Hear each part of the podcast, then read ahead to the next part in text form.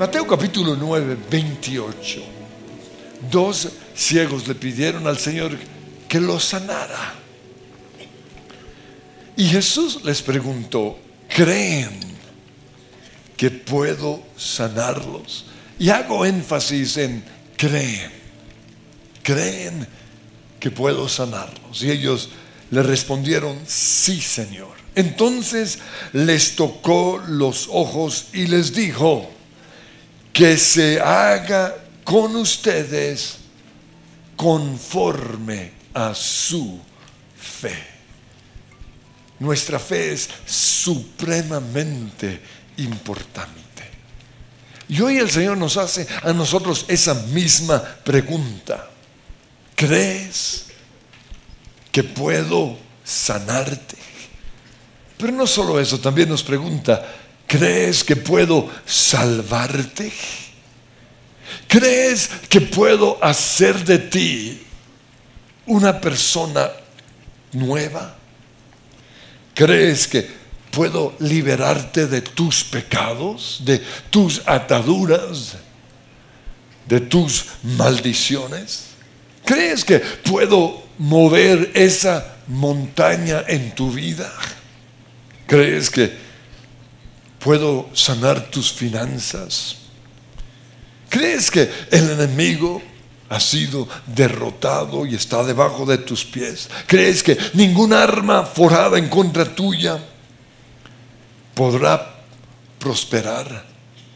¿Y crees que pondré, como lo prometo en el Salmo 23, un banquete delante de ti en presencia de tus enemigos y que unjo tu cabeza con aceite para que ellos puedan ver que estoy contigo. Porque si es así, si realmente crees, el Señor nos dice lo mismo que les dijo a los ciegos en Mateo 9, 29, que se haga con ustedes conforme a su fe. Nuestra fe es supremamente importante para el milagro. Una frase similar, el Señor también se lo dijo al centurión, que creía que con solo decir una palabra, el criado, su criado sería sanado. Jesús le dijo en Mateo 8:13, todo se hará tal como creíste. Por eso, ¿cómo crees tú? ¿O qué crees tú? En otra ocasión le trajeron a Jesús un muchacho endemoniado. Y Jesús le dijo a su papá, todo es posible para el que cree. Y en ese momento el papá del muchacho endemoniado le dijo en Marcos 9:24, sí, creo pero añadió lo siguiente, ayúdame a superar mi incredulidad. Y así debemos orar nosotros. Señor, yo creo que, que me vas a sanar o que estoy sano, pero ayúdame a superar mi incredulidad. En otra traducción dice, ayúdame a creer más. Y en otra dice, ayúdame a no dudar. Pero lo que voy a compartir con ustedes hoy es un sendero que a veces uso en mis mañanas de oración para afilar mi espada, afilar mi fe, o para seguir creyendo, o para que pueda creer más de lo que hoy creo. Porque en Hebreos 11.1 dice, es pues la fe la certeza de lo que se espera. Es la certeza de algo que queremos, de algo que estamos anhelando, necesitando o soñando. Y luego dice, la convicción de lo que no se ve, de un milagro que queremos, pero no lo vemos. Pero fe es eso, certeza y convicción para activar nuestra fe.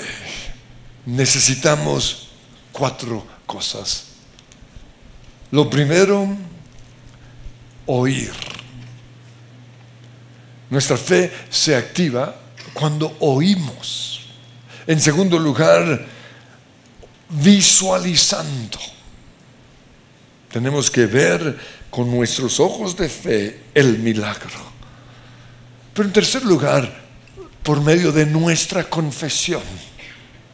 Y en cuarto lugar, poniendo nuestra fe en acción, haciendo algo que le va a mostrar a Dios que tenemos fe. Y lo voy a ilustrar con el mismo pasaje que siempre uso. Y para los que necesitan un milagro, yo sugiero que lean este pasaje todos los días hasta que se lo memoricen y hasta que se vuelva un rema en sus vidas. Y es Marcos 5, 25. Allí dice, una mujer de la multitud hacía 12 años que sufría de una hemorragia continua. Pero ella había oído de Jesús. Lo primero que necesitamos para activar nuestra fe es oír. Y ella había oído acerca de Jesús, había oído que Él estaba haciendo milagros tremendos, había oído muchos testimonios. La Biblia dice precisamente en eh, Romanos 10, 17, así que la fe viene por oír, es decir, por oír la buena noticia de Cristo, por oír el Evangelio. Yo trato de leer mi Biblia del pasta a pasta, pero a veces yo veo que es necesario volver a repetir uno de los evangelios, porque en los evangelios encuentro el evangelio, las buenas nuevas, y, me encanta es eh, cuando, cuando dejo, por ejemplo, un libro del Antiguo Testamento como números o Deuteronomio o Ezequiel o algo así y leo Mateo, eso es como, aviva mi fe. Y de vez en cuando hay que hacerlo. Porque la fe viene por oír el Evangelio, por oír la buena noticia. Esta mujer oyó que Jesús estaba sanando, oyó las buenas nuevas. Así que se le acercó por detrás entre la multitud y tocó su túnica, tocó el borde de su manto. Eso es el cuarto punto. Lo primero es oír. Lo cuarto es una fe en acción. Pero sigue. Pues pensó y aquí encontramos los otros dos elementos de la fe. ¿No? Se imaginó. ¿No? Ah, visualizó el milagro. Pero lo otro, y esto lo encontramos en la Reina Valera, ahí no dice pensó, sino que confesó, habló. Ahora, hay personas que cuando piensan, lo hablan. Un día Pelufo se metió a escondidas a mi oficina o estaba ahí viendo cómo preparaba mis mensajes y me oyó haciendo el oso. Porque yo pienso hablando. ¿No? Y se burló un poco de mí el desgraciado ese.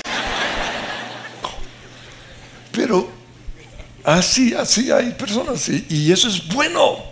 ¿Por qué? Porque eso activa nuestra fe.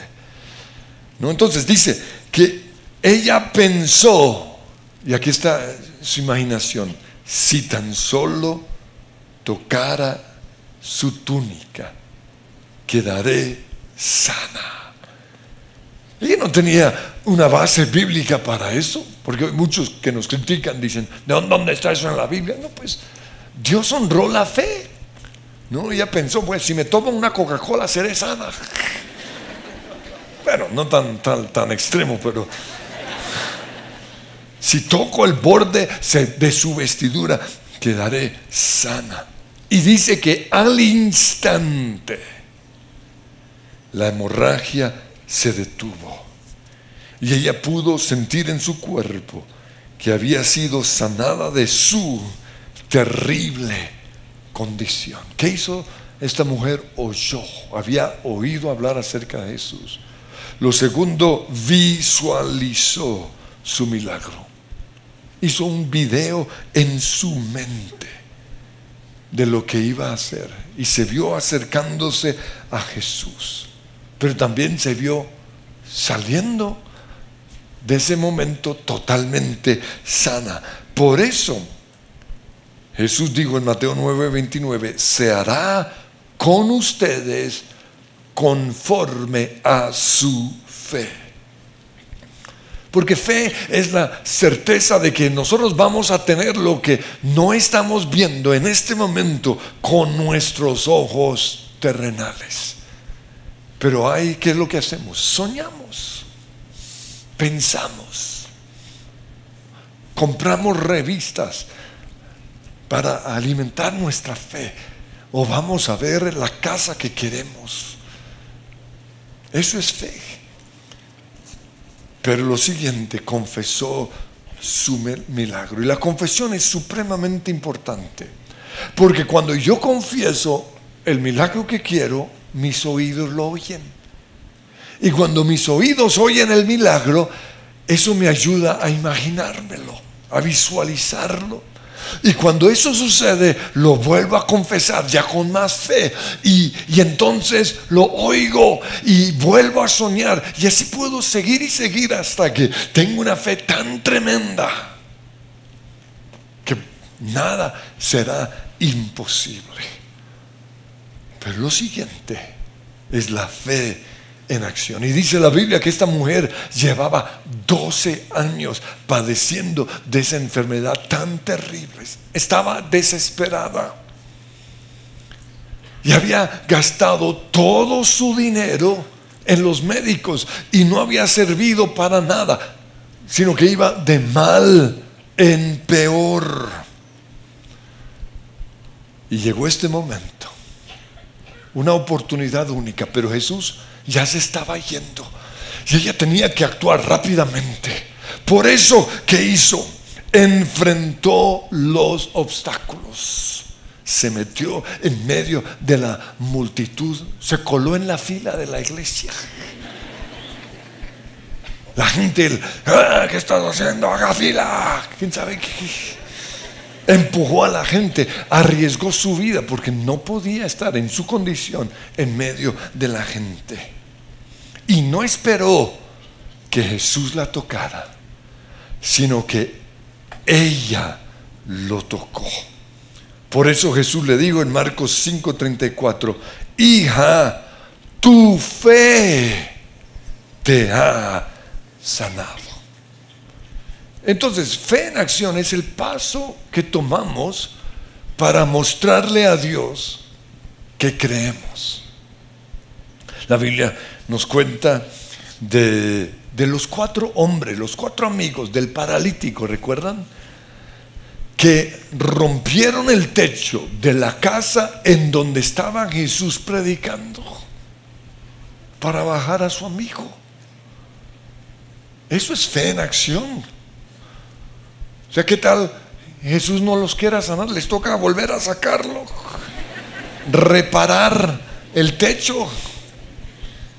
Pero mire lo que Marcos 2.5 dice, al ver la fe de ellos, Jesús le dijo al paralítico, y ahí vemos el milagro. Pero ¿por qué fue el milagro? Porque Jesús vio la fe de ellos. Por eso pregunto, ¿qué vas a hacer hoy para mostrarle a Dios tu fe en acción? Porque cuando yo me enfermo, ¿saben qué hago? Lo primero que hago es salirme de la cama. Porque algunos se quedan ahí, ay no, no. Me baño, me visto y vengo a la oración. Porque el diablo siempre me enferma martes y jueves de oración. Y algunos se quedan en la casa. Pero camino a la oración, soy sano. Venir a la iglesia es poner mi fe en acción. Dar gracias en vez de quejarme es poner fe en acción. Levantar las manos, estar alegre. Cada día hacer algo más. No, si solo puedo caminar 10 pasos, mañana voy a caminar 12. El otro día 20 y así poco a poco. Vivir como si ya estuviéramos sanos. Fe en acción, ¿qué vas a hacer tú? Pero el punto de partida es nuestra confesión. Por eso voy a compartirles lo que hago a veces para afilar mi fe. Mis confesiones de fe, en primer lugar, declaro, creo que Dios existe. Hebreos 11:6 dice, sin fe es imposible agradar a Dios, ya que cualquiera que se acerca a Dios tiene que creer que Él existe. Entonces ahí en mi bicicleta, en mi mañana de oración, digo, Señor, yo creo que tú existes. Esto es importante porque por la mente de todos nosotros a veces pasan pensamientos que nos llevan a dudar que Dios existe. ¿Será que Dios realmente existe?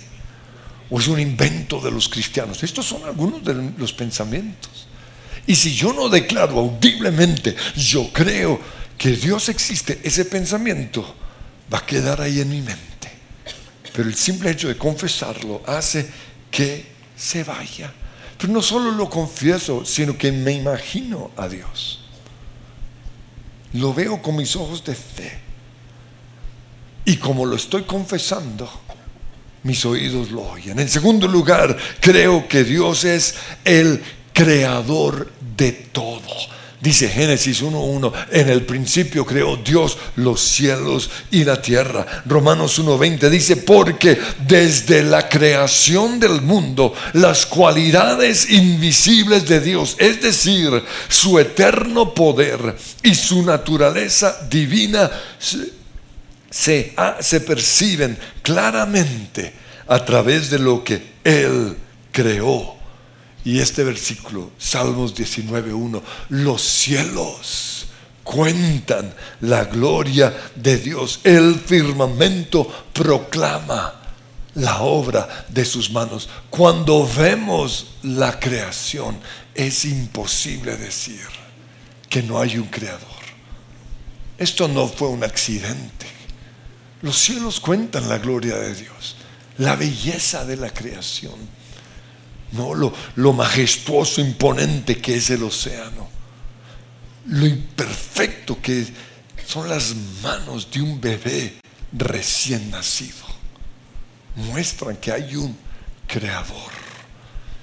Y en momentos así yo simplemente ahí en medio de mi bicicleta comienzo a cantar, Señor mi Dios al contemplar los cielos, el firmamento. O sea, los cielos cuentan la gloria de Dios. Pero en tercer lugar, yo creo que Dios es todopoderoso, omnisciente, Él lo sabe todo. Él es eterno, no tuvo principio ni tendrá fin. Él es bueno, misericordioso, justo. Dice Mateo 19, 26, para Dios todo es posible. Hebreos 1.3 dice, el Hijo Jesús sostiene todas las cosas con su palabra poderosa. Para los que tienen miedo del cambio climático, ahí se va a acabar el mundo. Eso no, no se va a acabar. ¿Por qué? Porque Jesús lo sostiene con su mano, él podría ser y se va. Todo lo que la gente le tiene miedo. Y si no se va es porque él ya regresa pronto. Piensen en eso. Todos los que se preocupan por el ambiente y el ambientalismo y todas esas bobadas no creen en Dios. ¿Por qué? porque lo sostiene. Ahí sostiene el mundo ahí con su mano, ahí como. Y a veces se rasca. Uy, se le cae el mundo. Lo pica un un demonio de esos, quién sabe. Mire lo que decía el salmista, Salmo 139.1. Señor, tú me examinas, tú me conoces, sabes cuando me siento y cuando me levanto. Y aún a la distancia lees el pensamiento. Conocimiento tan maravilloso rebasa mi comprensión. ¿A dónde podría huir de tu Espíritu Santo? ¿A dónde podría huir de tu presencia? Si subiera al cielo, así, allí estás. Pero si bajare al Seol, allí también estás. Salmo 92 dice, desde antes que nacieran los montes y crearas la tierra y el mundo, desde los tiempos antiguos y hasta los tiempos postreros, tú eres Dios. Ese es el Dios en el cual yo creo. Pero yo veo la necesidad de proclamarlo cada nada.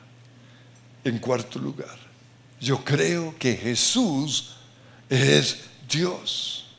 Dios hecho hombre. Él es la imagen visible del Dios invisible y solo hay salvación en Él. Hechos 4:12 dice, en ningún otro hay salvación porque no hay nombre dado a los hombres en quien podamos ser salvos, sino solo en el nombre de Jesús. Colosenses 1.15 dice, Cristo es la imagen, imagen visible del Dios invisible. Si hemos visto a Jesús, hemos visto a Dios. Jesús ya existía antes de que las cosas fueran creadas y es supremo sobre toda la creación, porque por medio de él Dios el Padre creó todo lo que existe en el cielo y en la tierra. Y Juan dijo en Juan capítulo 1 del 1 al 5, en el principio la palabra, y habla de Jesús, el verbo, el logos, ya existía. La palabra, es decir, Jesús, estaba con Dios y la palabra era Dios. Dios creó todas las cosas por medio de Él y sin Él nada fue creado.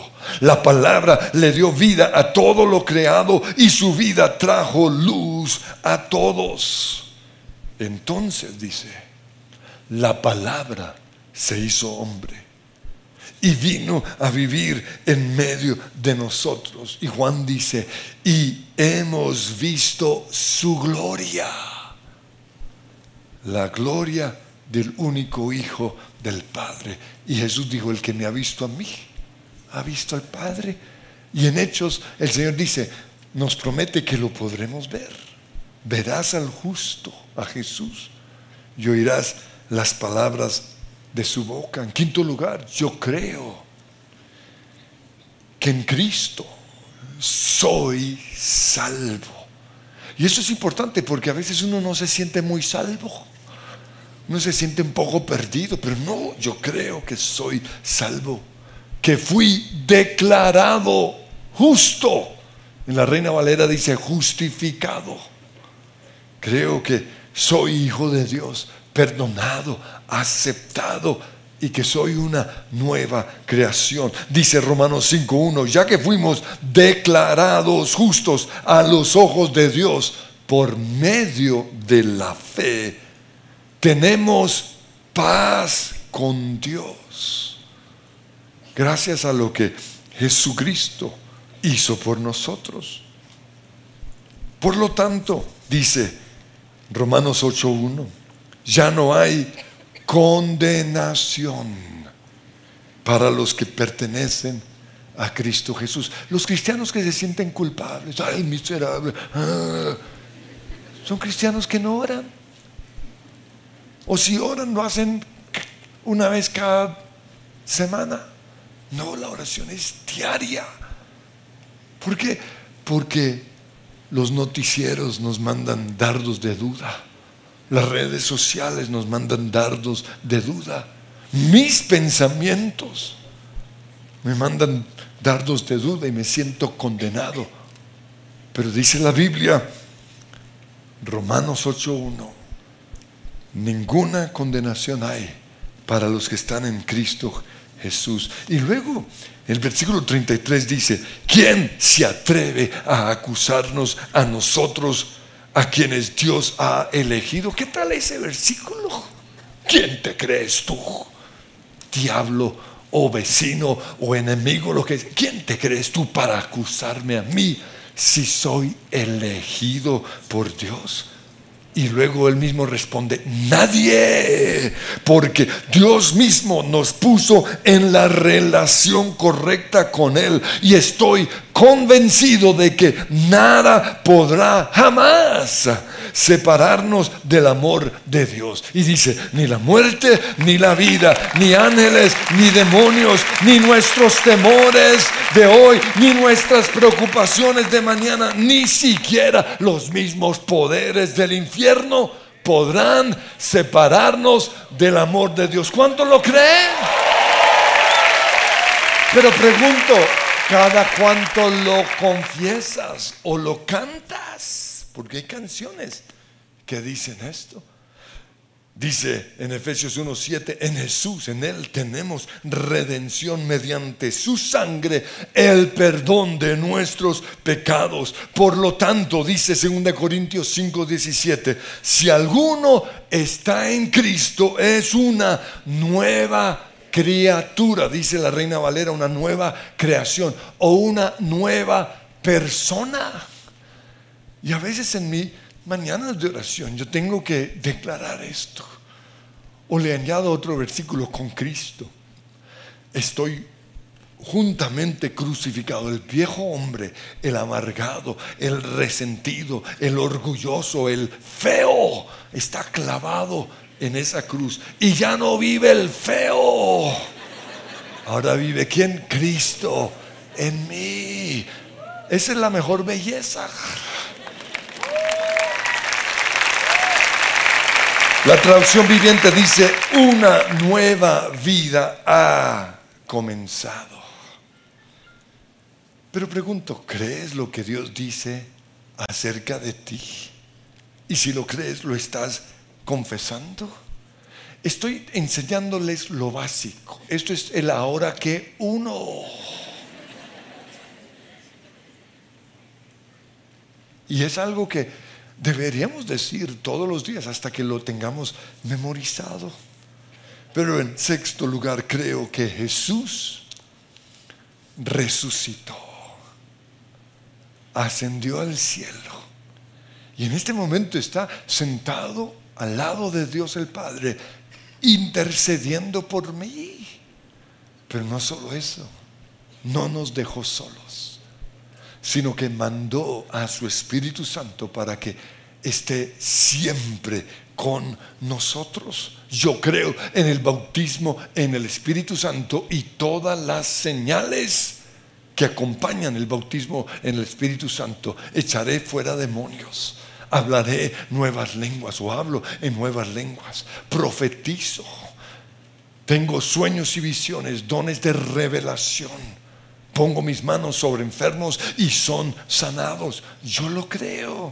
Dice Jesús en Juan 14, 12, les aseguro que el que cree en mí, las obras que yo hago, también él las hará. Y no solo eso, dice, y aún las hará mayores. ¿Saben por qué? Porque vuelvo al Padre. Y ahí estando al lado del Padre, sigue diciendo el versículo 16, le pediré y Él les dará otro consolador para que los acompañe siempre. Y nos dice, ¿quién es ese consolador? El Espíritu de verdad. Y en Hechos 1.8 Jesús dijo, recibirán poder cuando haya venido sobre ustedes el Espíritu Santo. Yo creo en el Espíritu Santo, pero en séptimo lugar, yo creo que el cielo se inicia aquí en la tierra. Y esto es supremamente importante porque algunos están esperando que se mueran Y cantan, cuando allá se pase lista, más allá del sol, y todos esos cantos. Yo digo, para, o sea, eso ya está asegurado. Yo no quiero ser sano en el cielo, ¿ya para qué? Yo no quiero ser próspero en el cielo, allá está asegurado. El cielo se inicia aquí, en la tierra. Hace años yo di una serie sobre eso y, eso nos llevó a escribir esa canción, El cielo, en la tierra, tu luz en mí. Y todos en ese entonces creían el cielo en la tierra, pero a algunos se les ha olvidado. Por eso yo en mis mañanas de oración yo declaro, yo creo que el cielo lo empiezo a disfrutar aquí. Por eso oramos, Señor, venga tu reino, hágase tu voluntad, como en el cielo, así también en la tierra. Por eso creo que aquí en la tierra empezamos a disfrutar de los beneficios del cielo, de los beneficios de la salvación. Y esos beneficios son que somos libres de los hábitos pecaminosos libres de las ataduras demoníacas, libres de las enfermedades físicas, emocionales y mentales, libres de la pobreza y libres de las maldiciones. Jesús dijo en Lucas 11:20, si expulso demonios por el poder de Dios, o sea, por el poder del Espíritu Santo, entonces eso significa que el reino de Dios ha llegado y está entre ustedes. El Espíritu Santo es como un abrebocas. Si han ido a ciertas casas o a restaurantes que le dan a uno a, saborear algo de lo que viene en dos horas. Uno está ahí viendo el asado y le cortan ahí un pedacito. Mm, Eso es el Espíritu Santo. Es un abrebocas de lo que va a ser el cielo. Y si el abrebocas es tan delicioso, ¿cómo será el plato principal? Y lo quiero mostrar, dice 2 Corintios 1, 21 y 22. Dios nos comisionó y nos identificó como suyos al poner al Espíritu Santo en nuestro corazón como un anticipo que garantiza todo lo que Él nos prometió. El Espíritu Santo es un anticipo de lo que Dios prometió en el cielo. Dice Hebreos 11:6, sin fe es imposible agradar a Dios, porque todo el que se acerca a Dios debe creer que Él es Dios, pero luego dice, y que Él es galardonador o que Él recompensa a quienes lo buscan. ¿Cómo nos recompensa? Sanando nuestras enfermedades, liberándonos de nuestros pecados, de nuestras amarguras, de nuestros odios y haciendo que nos vaya bien aquí en la tierra. Leo los versículos Juan 8:34 y 36. Jesús dijo, todo el que peca es esclavo del pecado, pero luego dice, así que si el Hijo los libera, ustedes serán verdaderamente libres. 1 Pedro 2.24 dice que Jesús cargó nuestros pecados sobre su cuerpo en la cruz para que podamos estar muertos al pecado. Ese es uno de los beneficios de la salvación, muertos al pecado y vivir para lo que es recto.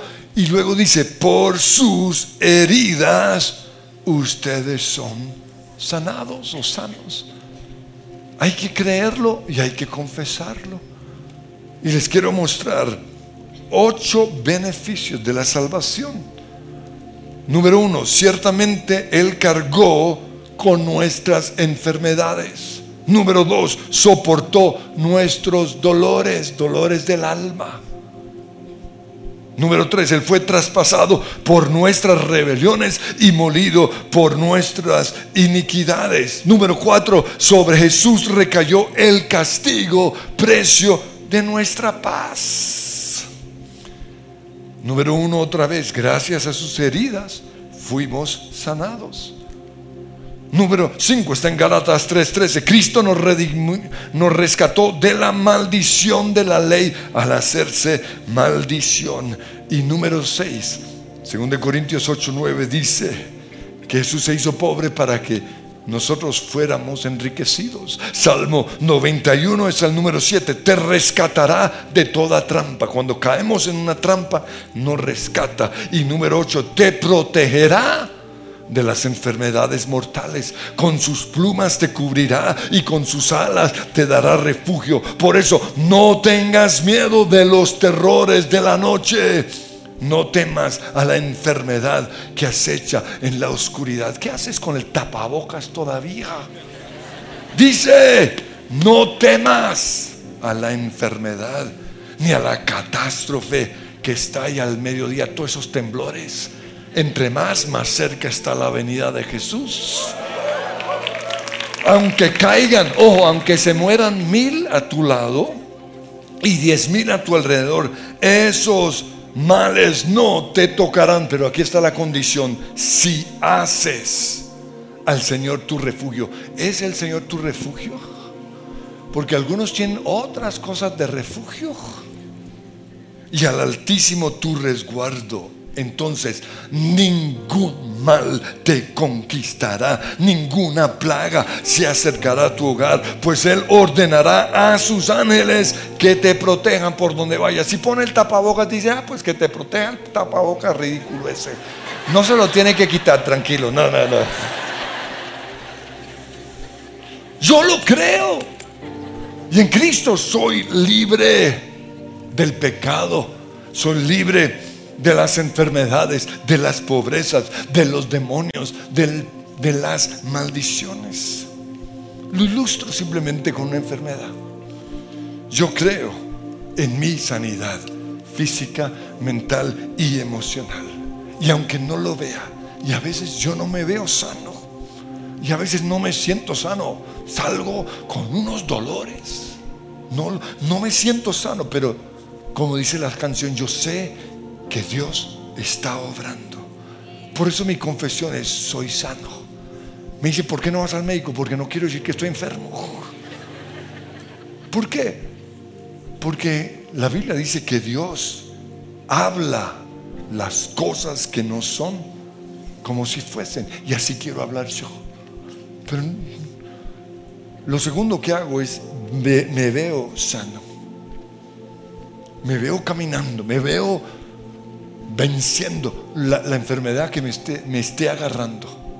Pero lo tercero, me pongo mi fe en acción. Y ustedes ya saben cómo lo hago. ¿Qué hago? Me baño, me visto y me vengo a la oración. Te veré mañana.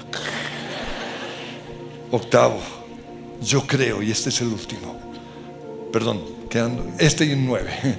Creo que el diablo fue derrotado por Jesús en la cruz. Si dale ese aplauso, fue derrotado. Pero, ah, ah, ah, aunque el mundo entero sigue bajo el maligno, la Biblia dice que muy pronto el Dios de paz aplastará a Satanás bajo nuestros pies. Los versículos, Colosenses 1:13.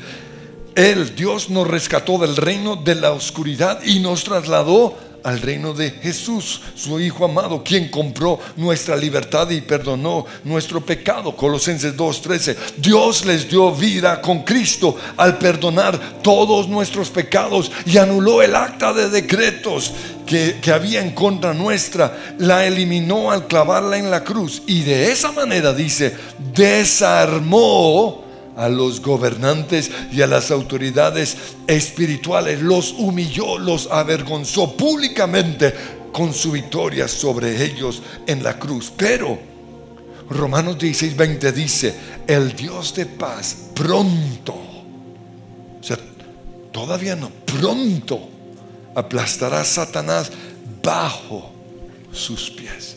Entonces, aunque Jesús ya triunfó sobre el diablo, y sobre los demonios.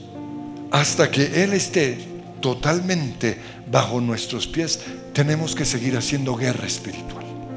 Tenemos que seguir resistiendo al diablo.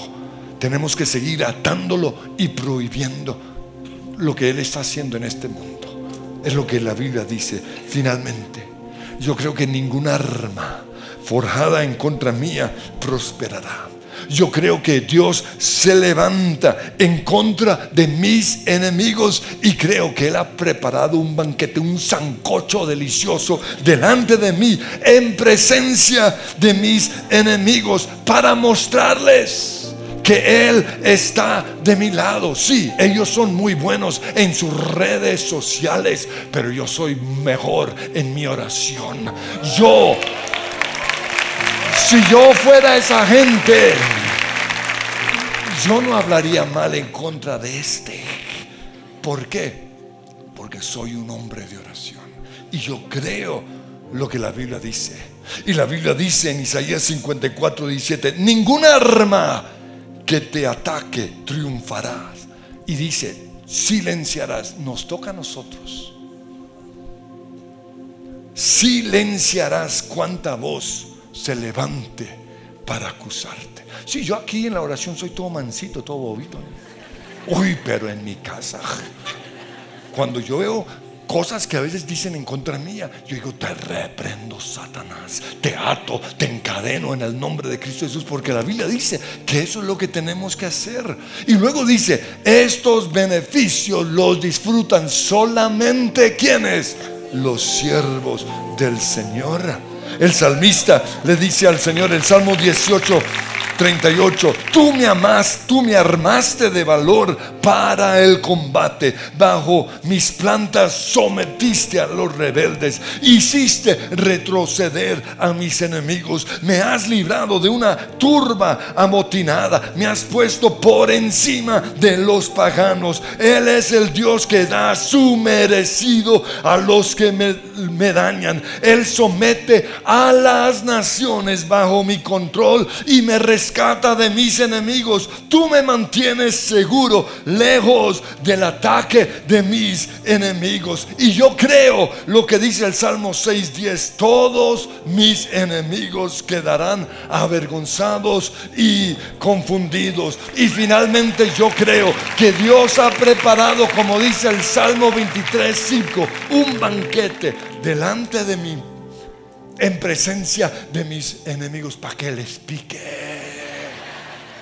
Y ha ungido mi cabeza con aceite. Si cree lo mismo, ponte en pie y empieza a declararlo. Di lo que yo he dicho, Señor. Yo creo que tú eres Dios. Yo creo que tú eres todopoderoso. Tú eres soberano. Tú todo lo sabes. Yo creo que Jesús es Dios hecho hombre. Y creo que murió en esa cruz para darme salvación yo creo que en Cristo soy una nueva criatura. Soy perdonado, justificado, declarado justo, aceptado, perdonado. Creo que soy sano, que ninguna plaga, que ninguna enfermedad tocará este cuerpo. Y en el nombre de Cristo Jesús yo creo que ninguna arma forjada en contra mía prosperará. Y yo silenciaré toda lengua. Y hoy te digo, Satanás, te callas. Y todos tus acusadores y todos aquellos que has puesto en contra mía, hoy los mando callar, los ato, los enmudezco y declaro, Señor, tú peleas por mí, pero dame fe, Señor. Necesito fe para mover montañas. Yo creo que estás aquí, pero necesito más, Señor, en el nombre que es sobre todo nombre. Aleluya. Gigantes caerán. La fe crecerá la fe crecerá en nuestra adoración. Tú estás aquí. Tú oímos decir. Sean fuertes. Sean fuertes, valientes, verán mi bondad. Tú estás aquí. Los muros. De cenizas a gloria.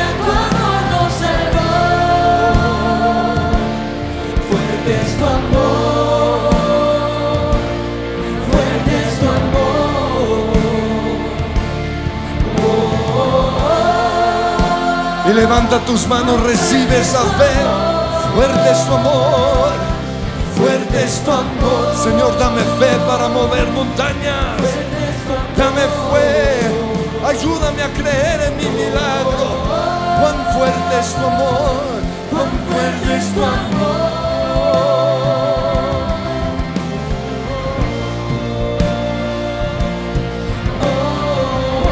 Y vas a decir qué es lo que crees.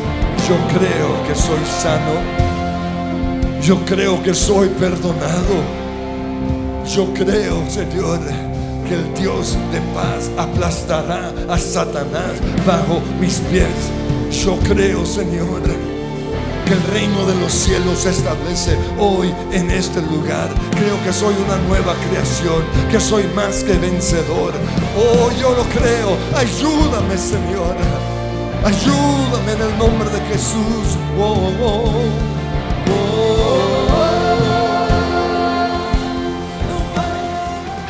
Si les gustó este video, pueden suscribirse al canal de El lugar de su presencia en YouTube. De esa manera gozará de todos nuestros beneficios.